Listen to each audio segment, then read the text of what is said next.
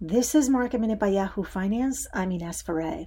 The markets ended in the red with the Dow losing more than 600 points or about 2%. The S&P 500 was down almost 2%. The Nasdaq closed the session off 2% as well. All 11 sectors of the S&P 500 in red territory with energy and materials leading to the downside. Today was a historical week for GameStop as trading continued with volatility in the stock. This is a heavily shorted stock which has been at the center of a clash between short sellers and Reddit Wall Street Bet users who have been pushing up the stock. Robinhood, the trading app today, allowed limited trading of GameStop and other heavily shorted stocks.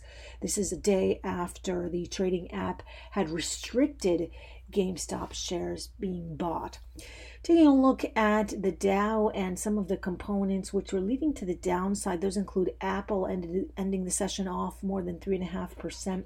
Johnson & Johnson ended the session down 3.5% after announcing that the effectiveness of its COVID-19 vaccine is 66%.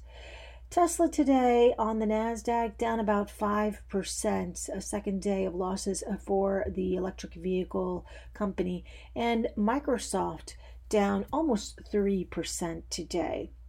Some of the stocks, though, that were outliers include Abbott up more than 2%, and also Biogen after the FDA extended its review time for the company's Alzheimer's treatment. Biogen will be giving the FDA some additional data during the next three months. For more market minute news, head to yahoofinance.com.